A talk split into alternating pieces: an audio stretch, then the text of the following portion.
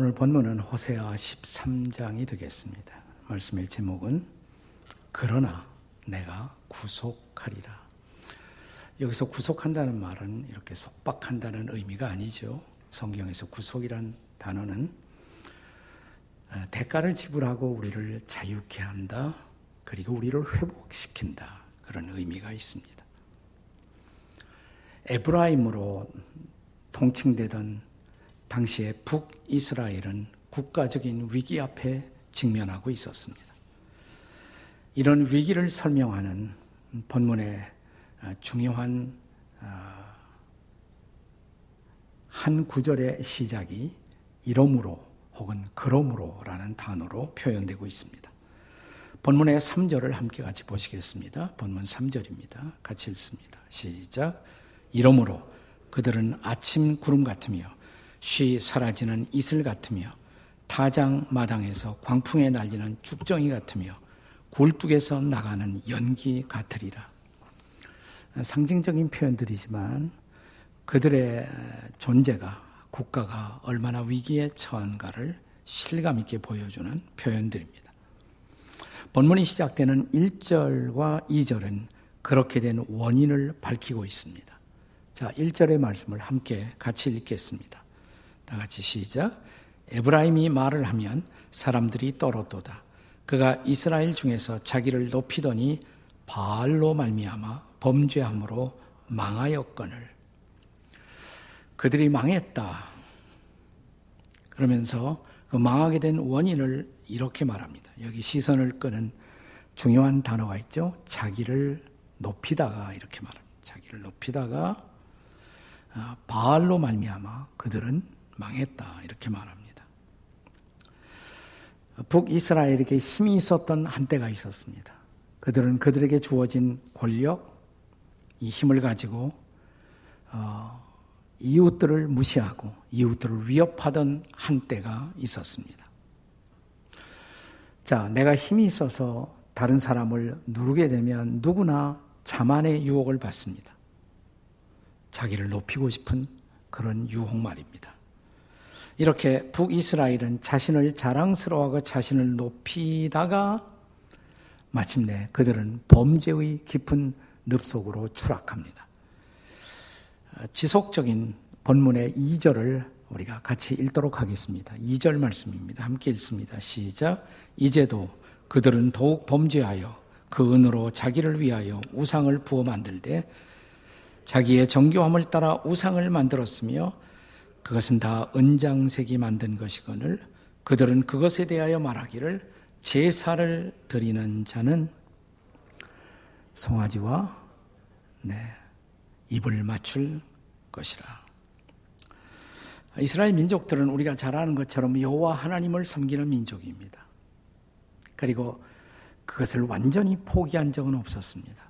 나 그들은 에, 어둠이 다가오면, 위기가 다가오면 우리도 그럴 수 있는 것처럼 하나님 아닌 누군가가 자신의 도움이 되지 않을까를 생각합니다. 이스라엘 민족이 팔레스타인 땅에 들어갔을 때 그들을 미혹시키던 한 우상이라는 존재가 바로 바알의 존재였습니다. 바알은 다산의 신, 생식의 신, 혹은 많은 농작물을 거둘 수 있도록 축복하는 그런 신으로 알려져 있었습니다. 자, 낯선 땅에 들어가서 그들도 그 땅에서 잘 정착하기를 원했고 성공하기를 원했습니다. 결코 지금까지 그들을 인도했던 여호와 하나님을 완전히 포기한 것은 아니지만 그들이 들어갔던 새로운 땅에서 섬겨왔던 바알이라는 신이 농사도 잘 되게 만들고 또 그들에게 성공도 준다고 하니까 그들은 하나님을 한 구석에 밀쳐놓고 슬슬 바알에게 주파를 던지기 시작합니다. 혹시 바알이 우리에게 도움을 주지 않을까라는 기대 때문이었습니다. 그래서 그들의 부요함, 그들의 건강, 그들의 성공, 그들의 출세를 위해서 그들은 추수기가 되면 특별히 이 바알신을 제사하기 시작합니다.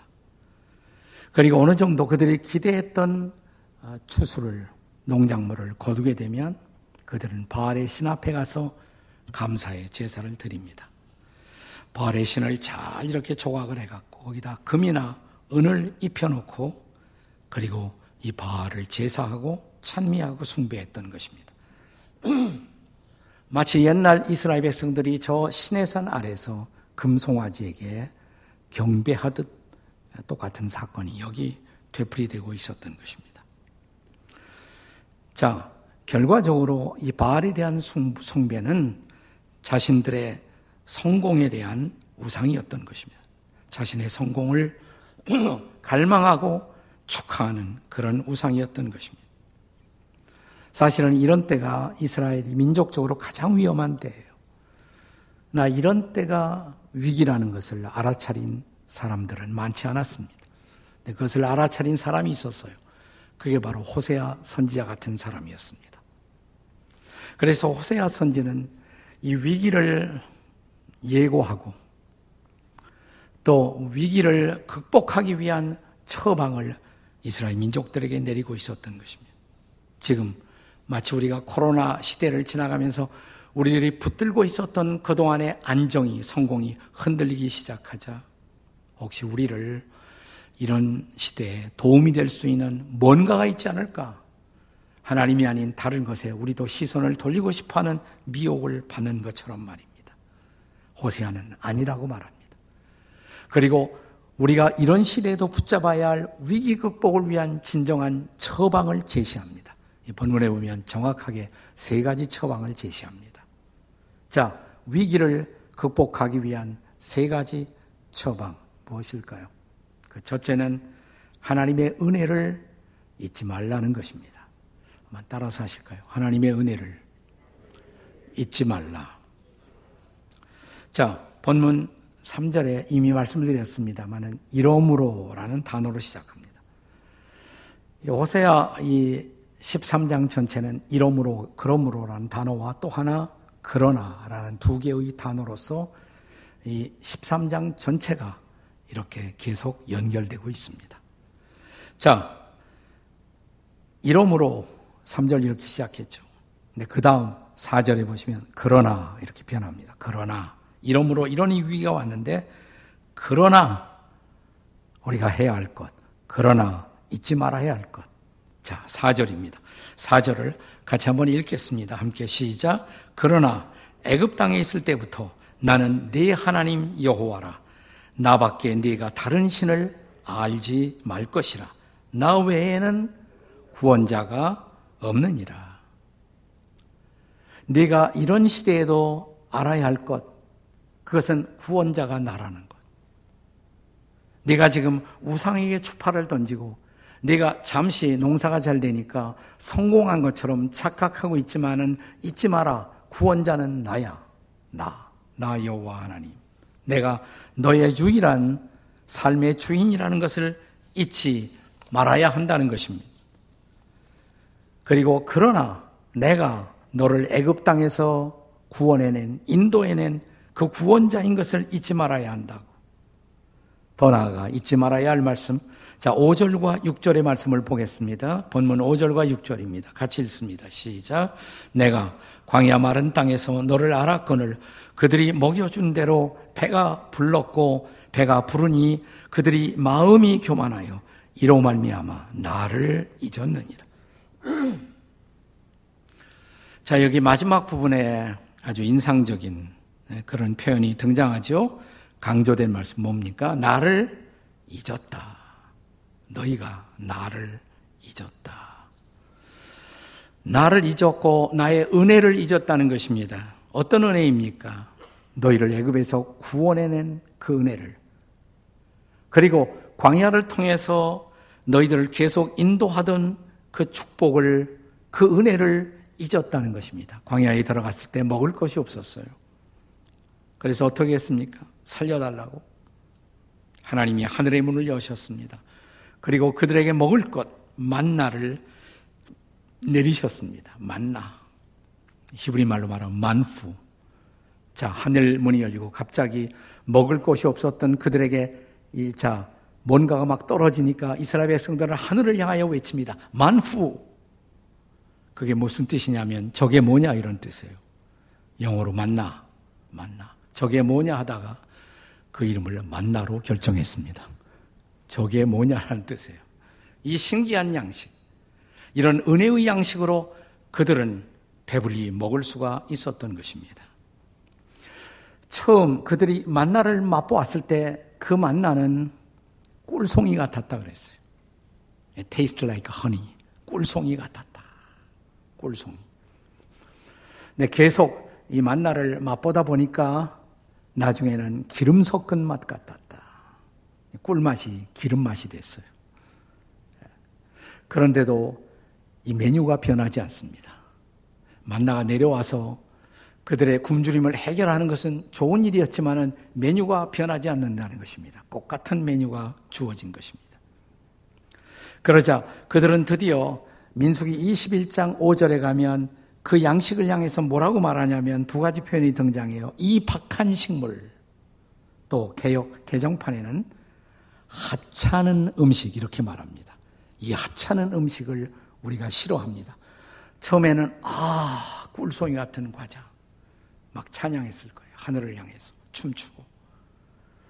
그런데 거기에 익숙하다 보니까 우리는 축복에 익숙해지다 보면 그 축복을 더 이상 축복으로 생각하지 않는다는 것입니다. 그리고 마침내 기름맛 그러더니 아, 하찮은 음식, 이 하찮은 음식을 우리가 싫어합니다. 이렇게 말합니다. 그게 인생이에요.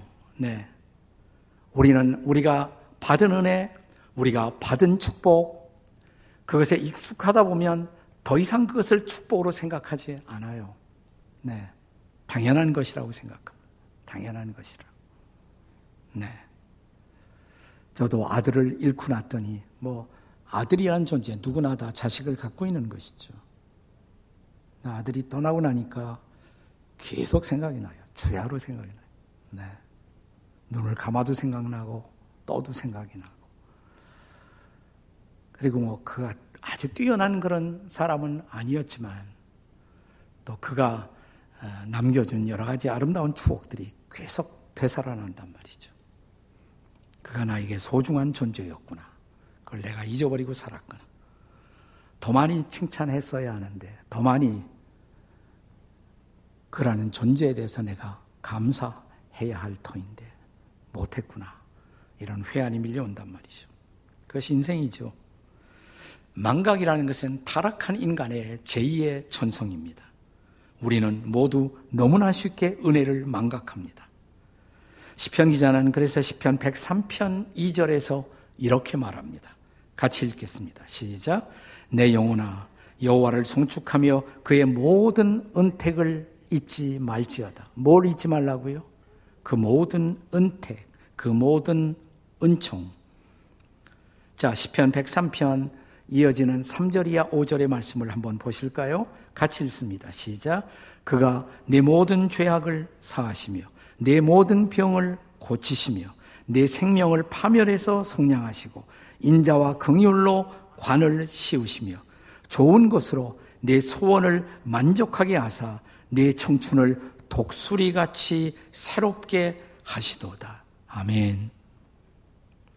이 모든 것이 그분의 은혜, 그분의 은퇴, 그분의 은총이었음에도 불구하고 우리는 이 모든 것을 너무 쉽게 망각하고 있다는 것입니다.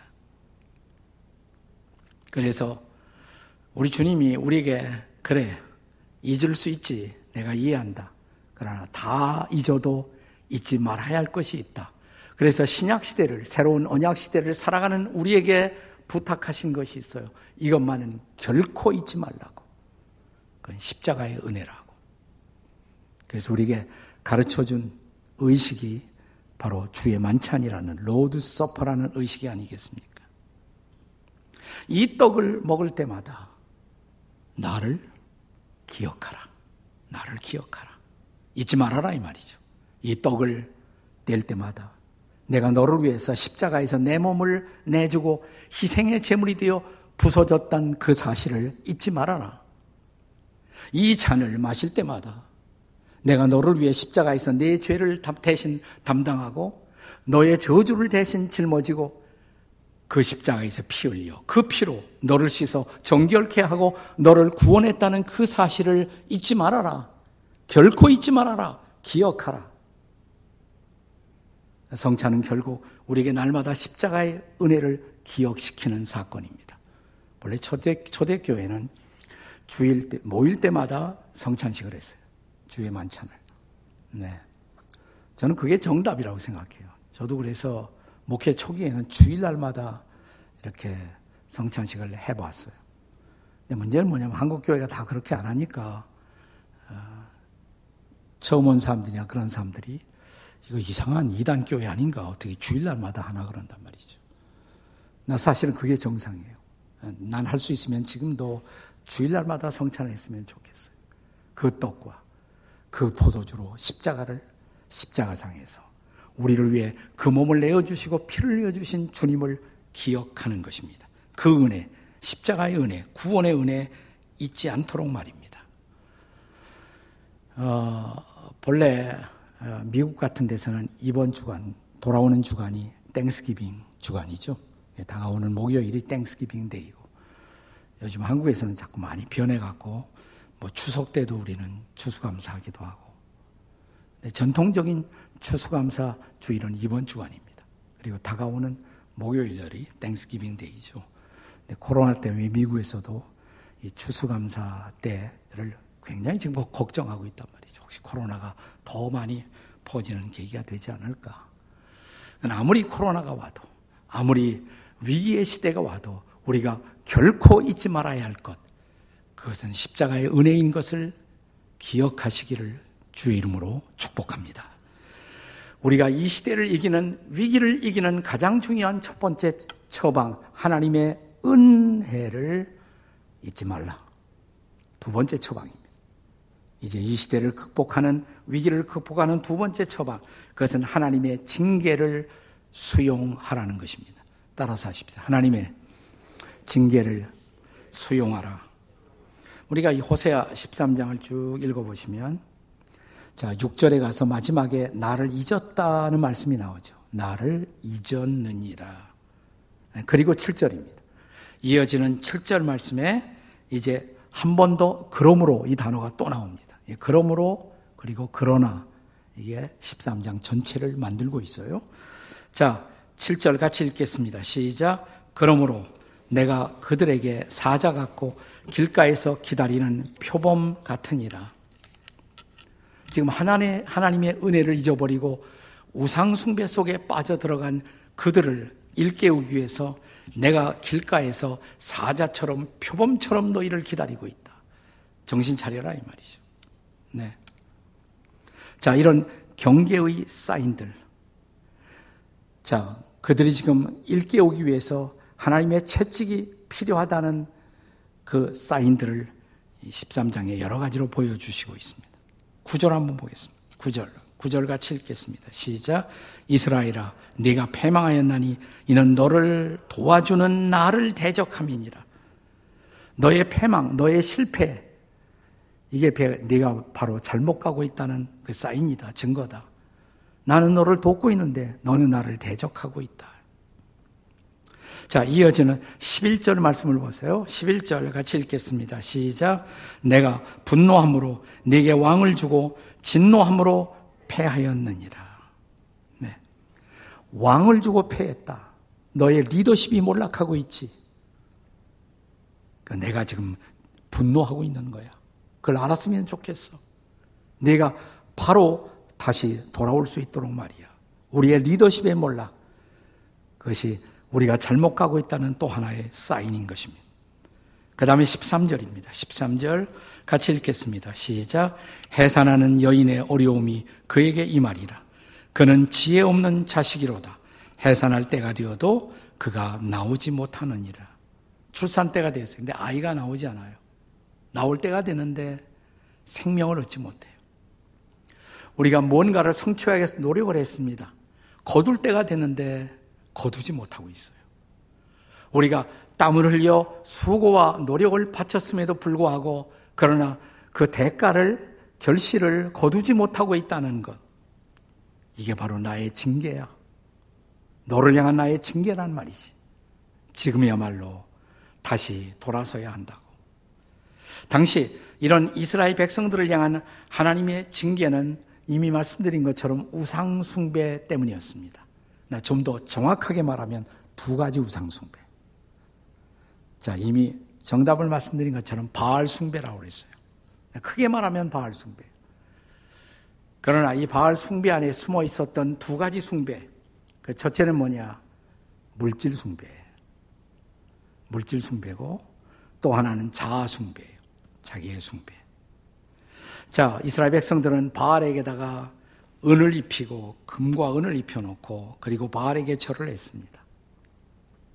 이게 오늘 살고 있는 우리와 무슨 상관이 있습니까? 오늘 우리의 시대 사람들은 어디에 절을 하고 있나요? 만몬 신에게, 황금의 신, 돈의 신에게 절하지 않나요? 돈만 생긴다면 수단과 방법을 가리지 않고 우리의 양심을 팔고, 이게 물질 숭배의 현저한 징후가 아닌가요? 또 하나는 자기 숭배, 자아 숭배, 자아 숭배.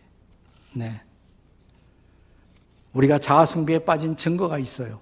우리는 하나님을 잊어버리고 살아요. 이웃을 잊어버리고 살아요. 성경에 우리가 어느 한순간도 그리스도인으로 하나님의 백성으로 결코 잊지 말아야 할 두 가지의 명령. 하나님 사랑하고 이웃 사랑하라고. 그런데 자기 사랑 속에 빠져버리면 하나님이 안 보여요. 이웃들도 안 보여요. 배려할 이웃도 보이지 않고 하나님도 보이지 않고 오직 자기 생각 보여요. 내 배를 따뜻하게 채우는 것, 그리고 내 이익을 만족시키는 것, 그것밖에는 도무지 생각이 없습니다. 그리고 내가 높여짐, 높임을 받는 것, 내가 출세하는 것, 내가 박수 받는 것, 그것밖에는 관심이 없는 것입니다. 네. 이런 우리들을 흔들어 깨워서 우리를 제자리에 놓으시고자 때때로 하나님은 사랑의 채찍을 드십니다. 기억하십시오. 그 채찍은 사랑의 채찍이라는 것을. 우리가 미워서도 아니고 우리가 싫어서도 아니고 우리를 버리려고 하심도 아니고 사랑하시기 때문입니다. 우리가 잘 알고 있는 히브리서 십이 장 오 절이야 칠 절의 말씀을 다시 상기하십시다. 우리 함께 같이 읽습니다. 내 아들아, 거기서부터 시작. 내 아들아, 주의 징계하심을 경히 여기지 말며 그에게 꾸지람을 받을 때 낙심하지 말라. 주께서 그 사랑하는 자를 징계하시고 그가 받아들이시는 아들마다 채찍질하심이라. 너희가 참음은 징계를 받기 위함이라. 하나님이 아들과 같이 너희를 대우하시나니 어찌 아버지가 징계하지 않는 아들이 있으리요. 그렇습니다. 우리가 그리스도인으로 하나님의 백성으로 경험하는 어두운 시간은 종종 이런 징계의 시간일 수가 있습니다. 잘 들으세요. 우리가 경험하는 모든 고통이 다 하나님의 징계는 아닙니다. 그러나 어떤 고통은 하나님의 징계일 수도 있다는 것입니다. 마치 구약 성경에 나타나는 룻기의 가정처럼, 룻의 가정, 나오미의 가정. 그들은 그릇된 선택을 통해서 하나님의 징계를 받고 모든 것을 잃어버리고 고향으로 다시 돌아오면서 이렇게 말하잖아요. 하나님이 우리를 치셨다고. 사랑의 침, 사랑의 채찍, 사랑의 징계인 것입니다. 우리가 이렇게 징계를 경험할 때라도 그러나 다시 잊지 말아야 할 것이 있습니다. 그것은 하나님이 우리를 여전히 사랑하신다는 것입니다. 우리는 그럴수록 사랑의 주님 앞에 달려나와야 합니다. 그리고 사랑하는 주님을 다시 의지해야 합니다. 그분을 다시 붙들어야 합니다. 그리고 그분을 붙들 때에만 우리는 다시 일어설 수 있다는 것을 기억하십시다. 여기에 위기의 시대를 극복하는 하나님의 처방. 자, 이 호세아 십삼 장이 가르치는 세 번째 처방이 있어요. 그것은 하나님의 구속을 기대하라는 것입니다. 우리 따라서 읽겠습니다. 하나님의 구속을 기대하라. 오늘 본문 십사 절의 말씀이 바로 그 구속의 약속입니다. 자, 십사 절 같이 읽겠습니다. 시작. 내가 그들을 스올의 권세에서 속량하며 사망에서 구속하리니 사망아 내 재앙이 어디 있느냐? 스오라, 내 멸망이 어디 있느냐? 뉘우침이 내 눈앞에서 숨으리라. 여기 속량이라는 단어가 나오죠. 또 구속이라는 단어가 나와요. 사실은 같은 단어입니다. 네. 이미 말씀드린 것처럼 여기서 구속이라는 것은 속박한다는 그런 의미가 아니라 우리를 자유케 하고 우리를 회복시켜 준다는 거예요. 다시 회복시켜 준다. 스월의 권세에서, 죽음의 권세에서, 무덤의 권세에서 다시 내가 너를 구속하리라. 내가 너를 구속하리라. 지금은 네가 회개하는 모습을 뚜렷하게 내 눈앞에서 보지 못하고 있지만, 그러나 뉘우치면, 회개하면 내 너를 구속하리라. 아멘. 내 너를 회복하리라, 이 말이에요. 내 너를 회복하리라. 어떤 대가를 지불하고서라도 너를 수월에서, 무덤에서 끌어내고 놀라운 자리로 다시 회복시켜 줄 것이다. 우리가 하나님의 그 아픔의 손길을 경험할 때는 이 순간이 우리 인생의 끝이라고, 마지막이라고 생각할 수도 있습니다. 그러나 이것은 끝이 아닙니다. 마지막이 아닙니다. 본문은 사실은 회복의 드라마입니다. 우리 다음 장이면 호세아 강해를 우리가 다 마무리 짓게 되는데, 호세아 마지막 장 십사 장이 찬란한 회복의 드라마가 펼쳐집니다. 어떻게 놀랍게 이스라엘이 회복될 것인가? 십사 장에 다 나와 있습니다. 우리가 종종 우리 자식들을 부모가 야단치고 책망하고 징계할 때 자식들은 부모가 나를 버렸다고 생각할지도 몰라요. 이것이 끝이라고 생각할지도 모릅니다. 아니, 실제로 부모가 너희, 너희들 말 안 들어봐. 이젠 끝이야. 이렇게 말할 때도 있죠. 끝이 아니죠, 그것은. 네. 그것은 뉘우치기만 하면 새로운 축복의 시작, 새로운 회복의 시작이 될 수도 있습니다. 그런 끝이 오지 않도록 돌아서라는 것입니다. 준비하라는 것입니다. 그러면 내가 너를 구속하리라.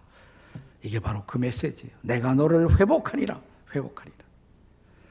이 구약 성경에 특별히 이 선지서를 연구하는 학자들은 이 선지자들의 메시지를 가리켜서 종종 선지자적 비관주의라는 말을, 표현을 사용합니다. prophetic pessimism, 선지자적 비관주의. 너무 선지자들의 메시지가 비관적이고 어둡다. 다 멸망을 외치고 끝난다는 메시지를 계속 말하기 때문에. 그러나 보다 엄밀하게 더 우리가 선지서를 들여다보면 선지자들은 결코 비관적인 심판을 외친 것은 사실이지만 비관주의에 빠지지는 않았습니다. 그들은 심판을 외치면서도 그러나 희망의 그루터기를 항상 남겨둡니다. 희망의 새벽을 항상 바라보게 만드는 것입니다. 그래서 좀 더 정확하게 말하면 선지자들은 비관적 낙관주의자라고 말할 수가 있어요. 비관적 낙관주의자. 오늘의 본문도 바로 그런 대표적인 케이스인 것입니다. 자, 이스라엘 백성들은 치열한 하나님의 징계와 하나님의 심판을 선지자들에게 경고받고 있으면서도 동시에 마지막 구속의 희망을 바라보고 있는 것입니다. 이런 구속의 희망이 찬란하게 펼쳐지는 것이 몇 장이다? 십사 장이다. 그러니까 십사 장을 놓치면 호세아를 다 헛되게 공부한 것입니다. 다음 주 일이 진짜 중요한 것입니다. 어떻게 회복되느냐. 여러분, 우리가 어떤 어둠의 시간을 지난다고 할지라도, 아픔의 시간을 지난다고 할지라도, 때로 어떤 환경도, 어떤 사건도 나에게 위로가 되지 못할 때 이 사실을 기억하세요. 뭐냐? 하나님이 우리의 구속자이십니다. 아멘. 예수님이 우리의 구속자이십니다. 다시 말을 바꿀까요? 그분이 우리의 회복자이십니다. 우리는 구약 성경을 읽으면서 특별히 욥이라는 사람이 온갖 고난의 터널을 통과하면서도 이 고난을 잘 극복해 나가는 모습을 볼 수가 있습니다. 욥인들 고통을 경험하면서 흔들릴 수밖에 없는 시간들이 있었을 거예요. 네. 제일 아마 욥이 속상했던 것은 자기를 위로한다고 친구들이 찾아와서 오히려 위로를 하는 것이 아니라 더 큰 상처를 주었을 때 욥의 마음속에 절망이 더 심했을 것입니다. 저도 이번에 어려운 일을 당해보니까 정말 주변에 따뜻한 위로가 많이 왔어요. 그러나 아주 이따금씩 상처를 주는 사람들도 종종 있더라고요. 네. 이런 시간에 저에게 설교하는 사람들이 있더라고요. 그건 오히려 마음이 더 큰 아픔을 경험하게 됩니다.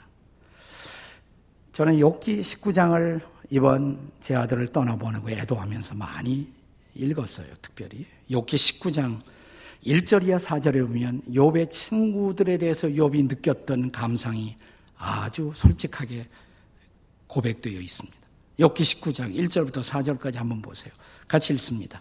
욥이 대답하여 이르되 너희가 내 마음을 괴롭히며 말로 나를 짓부수기를 어느 때까지 하겠느냐. 너희가 열 번이나 나를 학대하고도 부끄러워 아니하는구나.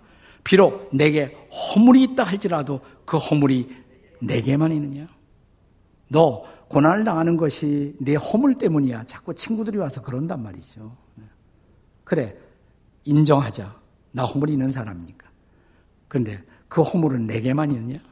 넌 허물 없어? 솔직한 얘기죠. 욥의 솔직한 반응이에요. 그런데 이 욥기 십구 장에 장엄한 마무리가 있어요. 욥기 십구 장 이십오 절, 이십육 절은 이런 자기 마음속에 아픔을 쏟아내면서 마지막 그가 붙들었던 놀라운 희망을 보여줍니다. 자, 욥기 십구 장 이십오 절, 이십육 절 같이 읽겠습니다. 시작.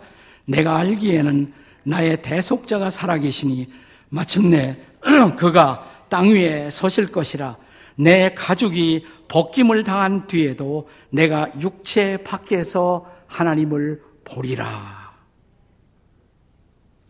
옛날 번역에는 나의 대속자를 구속자가 이렇게 말했습니다. 나의 구속자가 살아계시니 마침내 그가 땅 위에 서실 것이라. 내 가죽이 벗김을 당한 뒤에도 내가 육체 밖에서 그 하나님, 구속의 하나님을 보리라. 제가 제 아이 이제 장례식을 위해서 미국에 갔는데 미국식 장례식에서 보편적인 절차 가운데 하나는 한국에는 별로 그런 순서가 없지만 뷰잉이라는 순서가 있어요. 뷰잉. 그래서 마지막으로 한 번 더 가족들이, 친구들이, 지인들이 고인의 얼굴을 볼 수 있도록 관을 이렇게 열어놓는 것입니다. 그러니까 미리 다 화장을 하죠. 깨끗하게 잘 단장하고 열어놓고 보는 것입니다. 이렇게 뷰잉 순서라고 그래요. 네. 우리 아이도 이렇게 뷰잉 시간을 가졌는데 이제 이 단장된 얼굴, 그러나 이미 생명은 떠나는 것이죠. 네, 이렇게 만져보면 차디찬 돌 같아요. 이제는 다 생명이 떠났으니까. 그 얼굴을 이렇게 만지다가 갑자기 불현듯 제 머릿속에 욥기 십구 장의 이십오, 이십육 절의 말씀이 확 지나갔어요. 확 지나갔어요. 나는 내 아들을 얼굴을 쳐다보면서 이렇게 외치고 싶었습니다. 나의 알기에 나의 대속자, 나의 구속자, 너의 구속자가 살아계시니 마침내 그가 땅 위에 서실 것이라. 네 가죽이 벗김을 당한 뒤에도 잠시 후에 너를 화장하고 네 뼈를 가루를 안고 내가 한국에 나갈 것이지만 그러나 이런 가죽이 벗김을 당한 그 뒤에도 육체 바깥에서 구속의 하나님을 보리라. 구속의 하나님. 이건 진짜 언어가 아니고 흙으로 돌아갈 육체에 불과하고 이제 우리는 함께 부활의 소망 안에서 함께 그 하나님을 볼 것이다. 우리 아이가 본래 이렇게 조크를 참 잘했어요. 제가 주모 예배 시간에도 그런 얘기를 드렸습니다만 한 번은 제가 우리 아이에게 이런 질문을 던졌습니다. 너 아빠 죽으면 아빠 장례식 어떻게 해줄래? 그러니까 우리 범이가 그래요. 아빠, 아빠 부활 믿어? 아, 믿지. 아, 믿는데 뭐가 걱정이야. 아무데나 던져도 살아날 텐데. 예. 그래. 그래, 넌 다시 살 거야. 그리고 구속자 하나님, 모든 것을 회복하시는 그 하나님 앞에서 부활의 아침에 우리는 함께 만날 거야. 이 말씀이 저의 마음속에 깊은 소망으로 위로로 다가왔습니다. 그렇습니다. 지금 코로나의 시대, 마치 죽음 같은, 스월 같은 어둠의 시간을 지나고 있는 분들이 여러분 가운데도 있을 거예요. 그러나 그때 이 말씀을 붙드십시오. 좀 자신을 돌아보고 성찰하고 회개하는 시간도 갖고, 그러나 마침내 내게 들려주실 그 음성, 그 음성, 그러나 내가 너를 구속하리라. 그러나 내가 너를 회복시키리라. 그 찬란한 부활의 아침에 우리 모든 것을 회복시켜 주신다고. 그렇습니다. 그분이 우리의 구속자라면 그분이 우리의 희망이 아니겠습니까? 그분을 바라보십시다. 그분만 의지하십시다. 그분이 우리의 구속자인 것을 인해서 찬양하십시다. 아멘.